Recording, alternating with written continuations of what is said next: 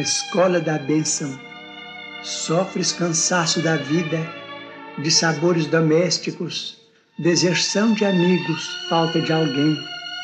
Por isso acordaste sem paciência, tentando esquecer. Procuraste espetáculos públicos que te não distraíram e usaste comprimidos repousantes que não te anestesiaram o coração.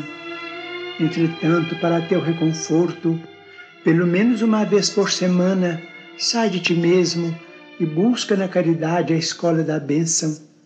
Em cada compartimento aprenderás diversas lições ao contato daqueles que leem na cartilha das dores que desconheces.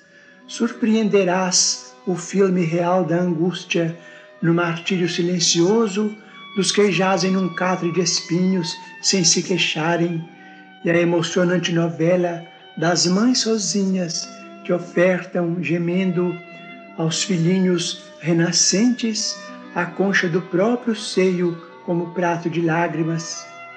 Fitarás homens tristes, suando penosamente por singela fatia de pão, como atletas perfeitos do sofrimento, e os que disputam valorosamente com os animais um lugar de repouso ao pé de ruínas em abandono.